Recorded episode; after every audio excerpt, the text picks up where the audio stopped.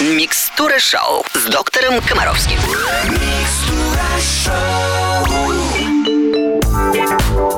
Как всегда, по субботам нас ждет программа «Микстер Шоу» с доктором Комаровским. Вопросов много, а ответы на них буквально через несколько минут. Не переключайтесь. Всем большой привет! Вы слушаете «Русское радио». Здесь «Микстура Шоу». Начинается наша любимая субботняя программа с доктором Комаровским. Евгений Олегович, приветствую. Здравствуйте, Алёдушка, здравствуйте, наши радиослушатели. Будем здоровы. А, Меня зовут Алена Бородина, и я напоминаю о том, что «Микстура Шоу» — это микс здоровых вопросов и лучших песен нашего эфира. Начинаем прием. Первый вопрос от Ольги из Сочи. Здравствуйте, Евгений Олегович. Дочке 6 лет, совершенно не может глотать таблетки. Мы не часто лечимся таблетками, но иногда все же нужно их пить. Что делать? Сами с мужем показывали, как мы это делаем. Ничего не помогает. Существуют так называемые детские лекарственные формы. Обращаю ваше внимание на то, что к детским лекарственным формам выдвигаются очень серьезные повышенные требования. Там особые рекомендации есть по составу, по количеству сахара, красителей, ароматизаторов, по компонентам, которые входят туда, по безопасности, чтобы ребенок не мог самостоятельно открыть этот флакончик и так далее, и так далее. Существует однозначная позиция Всемирной организации здравоохранения. Детям тире только детские лекарственные формы. Ситуация, при которой ребенок 6 лет ест таблетки, абсолютно немыслима в цивилизованном здравоохранении. Тем не менее, если все-таки жизнь окружающая заставляет вас глотать таблетки, а вы это не можете, то надо учиться. Лучше всего для этого играть в больницу и вместо таблеток попытаться глотать изюм. Тренируйтесь. Это не так страшно. Учитесь. Иногда удобно запивать жидким, а иногда удобно запивать густым. Ну, например, вот я четко с этим сталкивался много раз, например, когда ребенок запивает таблетку водой, и у него не получается, а когда он запивает густым йогуртом, легко получается. Или киселем. Или киселем. Поэтому резюме. Я все-таки хотел бы, чтобы вы не лечились таблетками. Но если какие-то возникли обстоятельства, вот что вы вынуждены, то предварительно надо тренироваться. Тренируйтесь еще раз фиксирование. Изюм – замечательная штука. С его помощью можно научиться глотать все, что угодно. Начинайте с изюминок поменьше, увеличивайте размеры изюминок. Ну, короче говоря, возможности экспериментировать сколько угодно. Евгений Олегович, сразу вопрос здесь. А с какого возраста уже таблетки? После 12 лет. После 12 лет. Спасибо, Евгений Олегович. Мы обязательно продолжим микстуру шоу буквально через несколько минут. Не расходитесь. В эфире продолжается микстура шоу с доктором Комаровским. Мы говорим о здоровье наших детей. На очереди вопрос от Виталия из Георгиевска.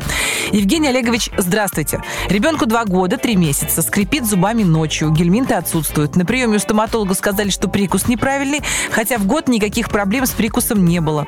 Но это никак не влияет на то, что ребенок скрипит зубами. Соску ребенок не сосет, пальцы тоже. У ребенка на данный момент 20 зубов, стрессов не испытывал. В чем может быть причина и к кому обратиться с данной проблемой? Спасибо.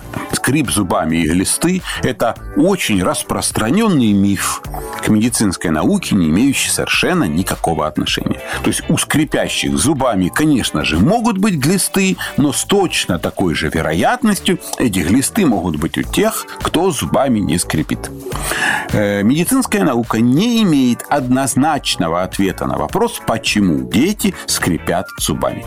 Есть э, эволюционная теория, которая рассказывает о том, что поскольку человек произошел от обезьяны, то есть такой рефлекс рудиментарный, то есть отмирающий, в соответствии с которым детеныши некоторых обезьян, и человека в том числе, точат себе зубы.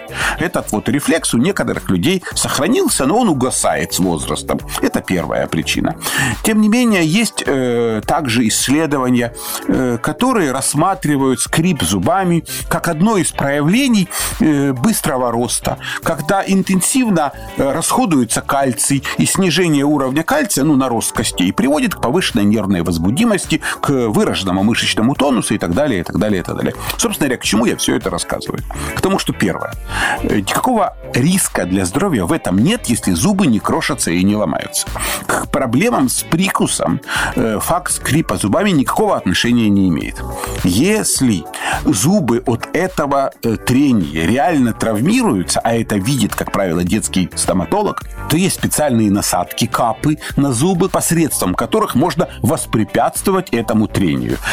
Тем не менее, всегда стоит в этой ситуации обсудить с педиатром тему витамина D, чтобы ребенок получал его в достаточном количестве, и убедиться в том, что ребенок получает достаточное количество кальция. Проанализируйте, сколько вы едите молочных продуктов и так далее. Главное, не нагнетайте. Повода для суеты, как правило, нет. Если скрип зубами единственная жалоба на здоровье, то с максимально возможной вероятностью ребенка надо оставить в покое и не искать у него болезнь. Спасибо, Евгений Олегович. Это «Микстура шоу» на Русском радио. Мы вернемся в эфир буквально через несколько минут.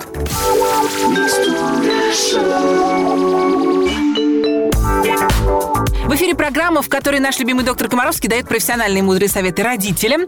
На русское радио написала Аня из Красного Луча.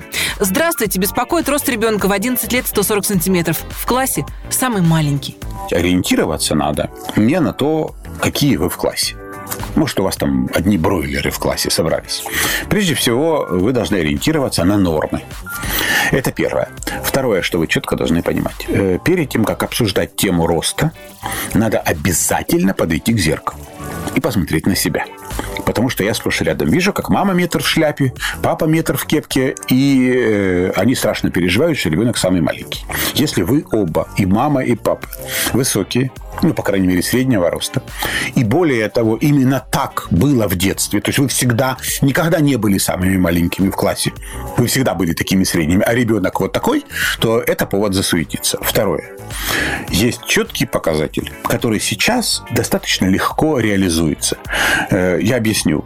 Можно сколько угодно обсуждать нормально, ненормально, но есть э, прекрасные исследования, анализы, которые позволяют определить уровень самототропина, гормона роста. Сейчас любая цивилизованная лаборатория э, делает этот анализ вообще без проблем, и стоит это совсем недорого. То есть алгоритм ваших действий выглядит так. Судя по цифрам, которые я услышал, нет реальных поводов для волнений. Все, что вам надо, чтобы успокоиться, именно вам. Первое подойти к вашему педиатру. Педиатр выдаст вам направление в лабораторию на соответствующий анализ. Вы сдадите этот анализ, убедитесь, что у ребенка уровень гормона роста в норме и успокойтесь. Если он не в норме, то с этим анализом вы отправитесь, опять-таки, к педиатру, который вас направит к врачу-эндокринологу. Главное, еще раз фиксирую, это не зависит от образа жизни, от питания. Это индивидуально, это э, рост и э, скорость роста – это вещи, наследуемые генетически. То есть э, повлиять на это медицина не может. Спасибо, Евгений Олегович. Это «Микстура шоу» на Русском радио. Мы продолжим очень скоро. Не расходитесь.